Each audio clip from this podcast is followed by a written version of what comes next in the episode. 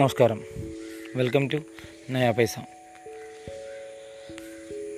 ഇന്ന് ഞാൻ സംസാരിക്കാൻ പോകുന്നത് നമ്മളുടെ സാധാരണക്കാരുടെ ഇടയിലുള്ള നിലനിൽക്കുന്ന ഒരു പ്രധാനപ്പെട്ട അബദ്ധധാരണയെ പറ്റിയിട്ടാണ്.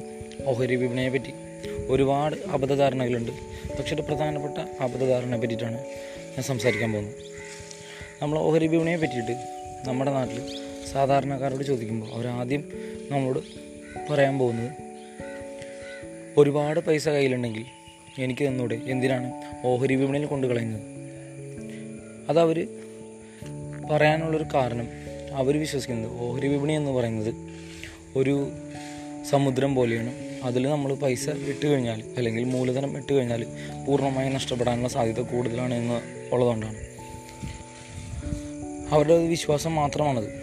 ഇനി വേറൊരു ചിലരുണ്ട്, അവർ വിശ്വസിക്കുന്നത് ഓഹരി വിപണി എന്നുള്ളത് വളരെ പെട്ടെന്ന് പണം പെരുപ്പിക്കാനുള്ള അല്ലെങ്കിൽ ഇരട്ടിപ്പിക്കാനുള്ളൊരു മേഖലയായിട്ടാണ്. ഇവ രണ്ടും, ഈ രണ്ട് ചിന്താഗതിയും ശരിയുമാണ് തെറ്റുമാണ്. നമുക്കിതിനൊരു ഉദാഹരണത്തിൽ കൂടെ നോക്കിക്കാണാം. രണ്ടായിരത്തി എട്ടിൽ ഓഹരി വിപണിയിൽ ഒരു വൻ ഇടിവ് സംഭവിച്ചിരുന്നു. നമ്മളൊന്ന് വെറുതെ ചിന്തിക്കുക, ആ ഇടിവിന് തൊട്ടു മുൻപാണ് ഒരു സാധാരണക്കാരനായ മനുഷ്യൻ നിക്ഷേപം നടത്തുന്നതെന്ന്. ആ ഇടിവ് തുടങ്ങിക്കഴിഞ്ഞ് ആ ഇടിവ് അവസാനിക്കുമ്പോഴേക്കും അദ്ദേഹം നിക്ഷേപിച്ച ആ ഒരു തുകയുടെ വലിയൊരു ഗണ്യഭാഗം മൂല്യം നഷ്ടപ്പെട്ടിട്ടുണ്ടാകും. അപ്പോൾ അദ്ദേഹം പേടിക്കും. പേടി മൂലം വളരെ തുച്ഛമായൊരു മൂല്യത്തിന് അദ്ദേഹം അത് വിറ്റൊഴിയും, നഷ്ടത്തിൽ വിറ്റൊഴിയും.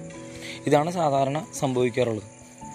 അപ്പോൾ അദ്ദേഹവും അദ്ദേഹത്തിൻ്റെ കുടുംബത്തിലുള്ളവരും അദ്ദേഹത്തിൻ്റെ സുഹൃത്ത് വലയങ്ങളിലുള്ള എല്ലാവരോടും അദ്ദേഹം ക്രമേണ പറഞ്ഞു പരത്തും അല്ലെങ്കിൽ പ്രചരിപ്പിക്കും, ഓഹരി വിപണി എന്നുള്ളതൊരു നഷ്ടക്കച്ചവടമാണ്, ആരും അതിലേക്ക് പോകരുത്, നിങ്ങളുടെ പൂർണ്ണ തുകയും നഷ്ടപ്പെടും അല്ലെങ്കിൽ പൂർണ്ണമായി നിങ്ങളുടെ മൂലധനം നഷ്ടപ്പെടാനുള്ള സാധ്യത കൂടുതലാണെന്ന്.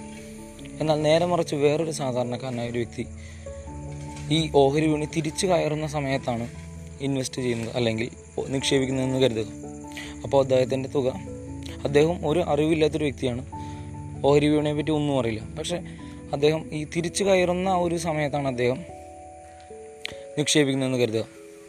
അപ്പോൾ അദ്ദേഹത്തിൻ്റെ ഈ നിക്ഷേപിച്ച തുക അഞ്ചിരട്ടിയും അല്ലെങ്കിൽ ഇരട്ടിയാകാനും വേണമെങ്കിൽ പത്തിരട്ടിയാവാനും വരെയുള്ള സാധ്യത ഉണ്ട്. ചിലപ്പോൾ അത് ഇരട്ടിയായെന്നിരിക്കട്ടെ. അപ്പോൾ അദ്ദേഹം ബാക്കിയുള്ള എല്ലാവരോടും, അദ്ദേഹത്തിൻ്റെ കുടുംബാംഗങ്ങളോടും അദ്ദേഹത്തിൻ്റെ സുഹൃത്ത് വലയങ്ങളിലുള്ളവരോടും അദ്ദേഹത്തിൻ്റെ ബന്ധുക്കളോടും എല്ലാവരോടും പറയാനുള്ള സാധ്യത എന്ന് വെച്ചാൽ ഓഹരി വിപണി എന്ന് പറയുന്നത് പെട്ടെന്ന് പണം ഉണ്ടാക്കാനുള്ളൊരു മേഖലയായിട്ടാണ് അദ്ദേഹം പ്രചരിപ്പിക്കുക. ഈ രണ്ടഭിപ്രായങ്ങളും ശരിയുമാണ് തെറ്റുമാണ്. പക്ഷെ നമ്മൾ ഇവ രണ്ടും മനസ്സിലാക്കണമെങ്കിൽ നമ്മൾ ഓഹരി വിപണിയെ ഏതൊരു വിപണിയെ പോലെ സമയത്തെ അടിസ്ഥാനപ്പെടുത്തി ചിന്തിക്കുമ്പോൾ മാത്രമാണ് കഴിയുള്ളൂ. അതായത് ഓഹരി വിപണിയും ഏതൊരു വിപണിയും പോലെ കയറ്റവും ഇറക്കവും കാലാകാലങ്ങളിലായി ഉണ്ടാകുന്ന ഒരു സ്ഥലമാണ് അല്ലെങ്കിൽ ഒരു വിപണിയാണ്. അതിൽ കയറ്റങ്ങളും ഉണ്ടാകാം, ഇറക്കങ്ങളുണ്ടാകാം. ഇറക്കങ്ങളിൽ നമ്മൾ നിക്ഷേപിച്ചാൽ പൂർണ്ണമായും ഇറക്കങ്ങൾ അവസാനിക്കുന്നതുവരെയും പിന്നീട് വീണ്ടും അത് കയറി മുന്നോട്ട് പോകുന്നതുവരെയും നമ്മൾ വെയിറ്റ് ചെയ്ത് നിൽക്കുകയാണെങ്കിൽ അല്ലെങ്കിൽ നമ്മൾ ക്ഷമയോടെ കാത്തിരിക്കുകയാണെങ്കിൽ വളരെ വലിയൊരു മൂലധനം അല്ലെങ്കിൽ സമ്പാദ്യം നമുക്ക് ഓഹരി വിപണിയിൽ നിന്ന് ഉണ്ടാക്കാനായിട്ട് സാധിക്കും. പക്ഷെ പല ആളുകളും പേടി കാരണം നഷ്ടത്തിൽ വിറ്റൊഴിയാണ് കാണാറുള്ളത്. അപ്പോൾ ഇതൊരു തെറ്റായ അല്ലെങ്കിൽ അബദ്ധധാരണയാണ് നമ്മുടെ നാട്ടിലുള്ളത്. അപ്പോൾ എപ്പോൾ നമ്മൾ ഓഹരി വിപണിയെ പറ്റി ചിന്തിക്കുമ്പോഴും അതിനെ സമയബന്ധിതമായി സമയത്തോട് അടിസ്ഥാനപ്പെടുത്തി വേണം ചിന്തിക്കാൻ. ചില സമയങ്ങളിൽ വിപണി വളരെ മുന്നോട്ടായിരിക്കും പോകുന്നുണ്ടാവുക, ചില സമയങ്ങളിൽ വിപണി താഴ്ത്തോട്ടായിരിക്കും അല്ലെങ്കിൽ താഴോട്ടായിരിക്കും, ഇടിവായിരിക്കും ഉണ്ടായിരിക്കാം.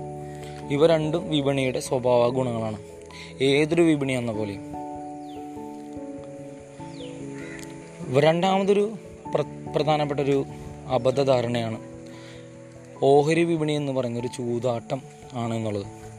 അത് ഓഹരി വിപണി എന്താണെന്ന് തീരെ അറിയാത്ത അല്ലെങ്കിൽ ഒട്ടും അറിയാത്തൊരു വ്യക്തിയിൽ നിന്ന് മാത്രമേ ഇങ്ങനൊരു ഉത്തരം പ്രതീക്ഷ പ്രതീക്ഷിക്കാനാകൂ.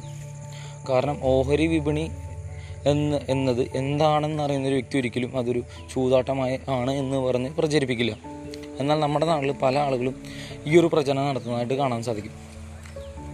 ഓഹരി വിപണി എന്ന് പറഞ്ഞാൽ നമ്മൾ ദൈനംദിനമായി ഉപയോഗിക്കുന്ന വസ്തുക്കൾ ഉൽപ്പാദനം ചെയ്യുന്ന കമ്പനികളുടെ ഓണർഷിപ്പ് അഥവാ നമ്മളുടെ അതിൻ്റെ മുതലാളിത്തം, അത് ഒരു കോടിയിൽ ഒരു അംശമാവാം, അല്ലെങ്കിൽ ഒരു കോടിയിൽ ഒന്നാവാം, പത്ത് ലക്ഷത്തിൽ ഒന്നാവാം, അല്ലെങ്കിൽ ആയിരത്തിൽ ഒന്നാവാം ഉള്ള നമ്മളുടെ ആ ആ കമ്പനിയിൽ മുകളിലുള്ള നമ്മുടെ മുതലാളിത്തം വിൽക്കുന്ന മുതലാളിത്തങ്ങൾ വിൽക്കുന്ന ഒരു ചന്ത അല്ലെങ്കിൽ ഒരു ഒരു വിപണിയാണ് ഓഹരി വിപണി എന്ന് പറയുന്നത്.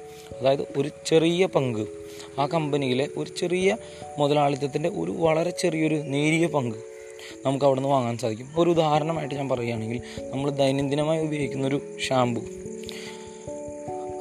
അത് ഉണ്ടാക്കുന്നത് ഷാമ്പു ആയിക്കോട്ടെ, സോപ്പ് ആയിക്കോട്ടെ, അങ്ങനെ ഒരുപാട് ഒരു വസ്തുക്കൾ നമ്മൾ ദൈനംദിനമായി ഉപയോഗിക്കുന്ന കുറേ വസ്തുക്കൾ ഉണ്ടാക്കുന്ന ഒരു കമ്പനിയാണ് ഹിന്ദുസ്ഥാൻ യൂണിലിവർ. എല്ലാവർക്കും വളരെ പരിചിതമായ ഒരു കമ്പനി കൂടിയായിരിക്കും. അതിൻ്റെ മുതലാളിത്തം നമുക്ക് ഏതൊരു സാധാരണക്കാരനും വാങ്ങാനായിട്ട് സാധിക്കും. അതായത് ആ കമ്പനിയുടെ മുതലാളിയാകാൻ ഏതൊരു സാധാരണക്കാരനും ഓഹരി വിപണിയിലൂടെ സാധിക്കും. നമ്മൾ ഏതെങ്കിലും നമ്മുടെ നാട്ടിലോ നമ്മുടെ രാജ്യത്തുള്ള ഏതെങ്കിലും ഒരു ഓഹരി എക്സ്ചേഞ്ചിലൂടെ നമുക്കത് വാങ്ങാൻ സാധിക്കും, അതിൻ്റെ ഒരു ഓണർഷിപ്പ്. അതായത് ഞാൻ പറഞ്ഞു വരുന്നത്, ഓഹരി വിപണി എന്ന് പറയുന്നത് ഒരിക്കലും ഒരു ചൂതാട്ടമല്ല. ചൂതാട്ടം എന്ന് പറയുന്നത് നമ്മളൊരു കോയിൻ ടോസ് ചെയ്യുന്നത് പോലെയാണ്. അതായത് അതിന് ഹെഡാവാം ടെയിലാവാം, സാധ്യത ഫിഫ്റ്റി ഫിഫ്റ്റിയാണ്.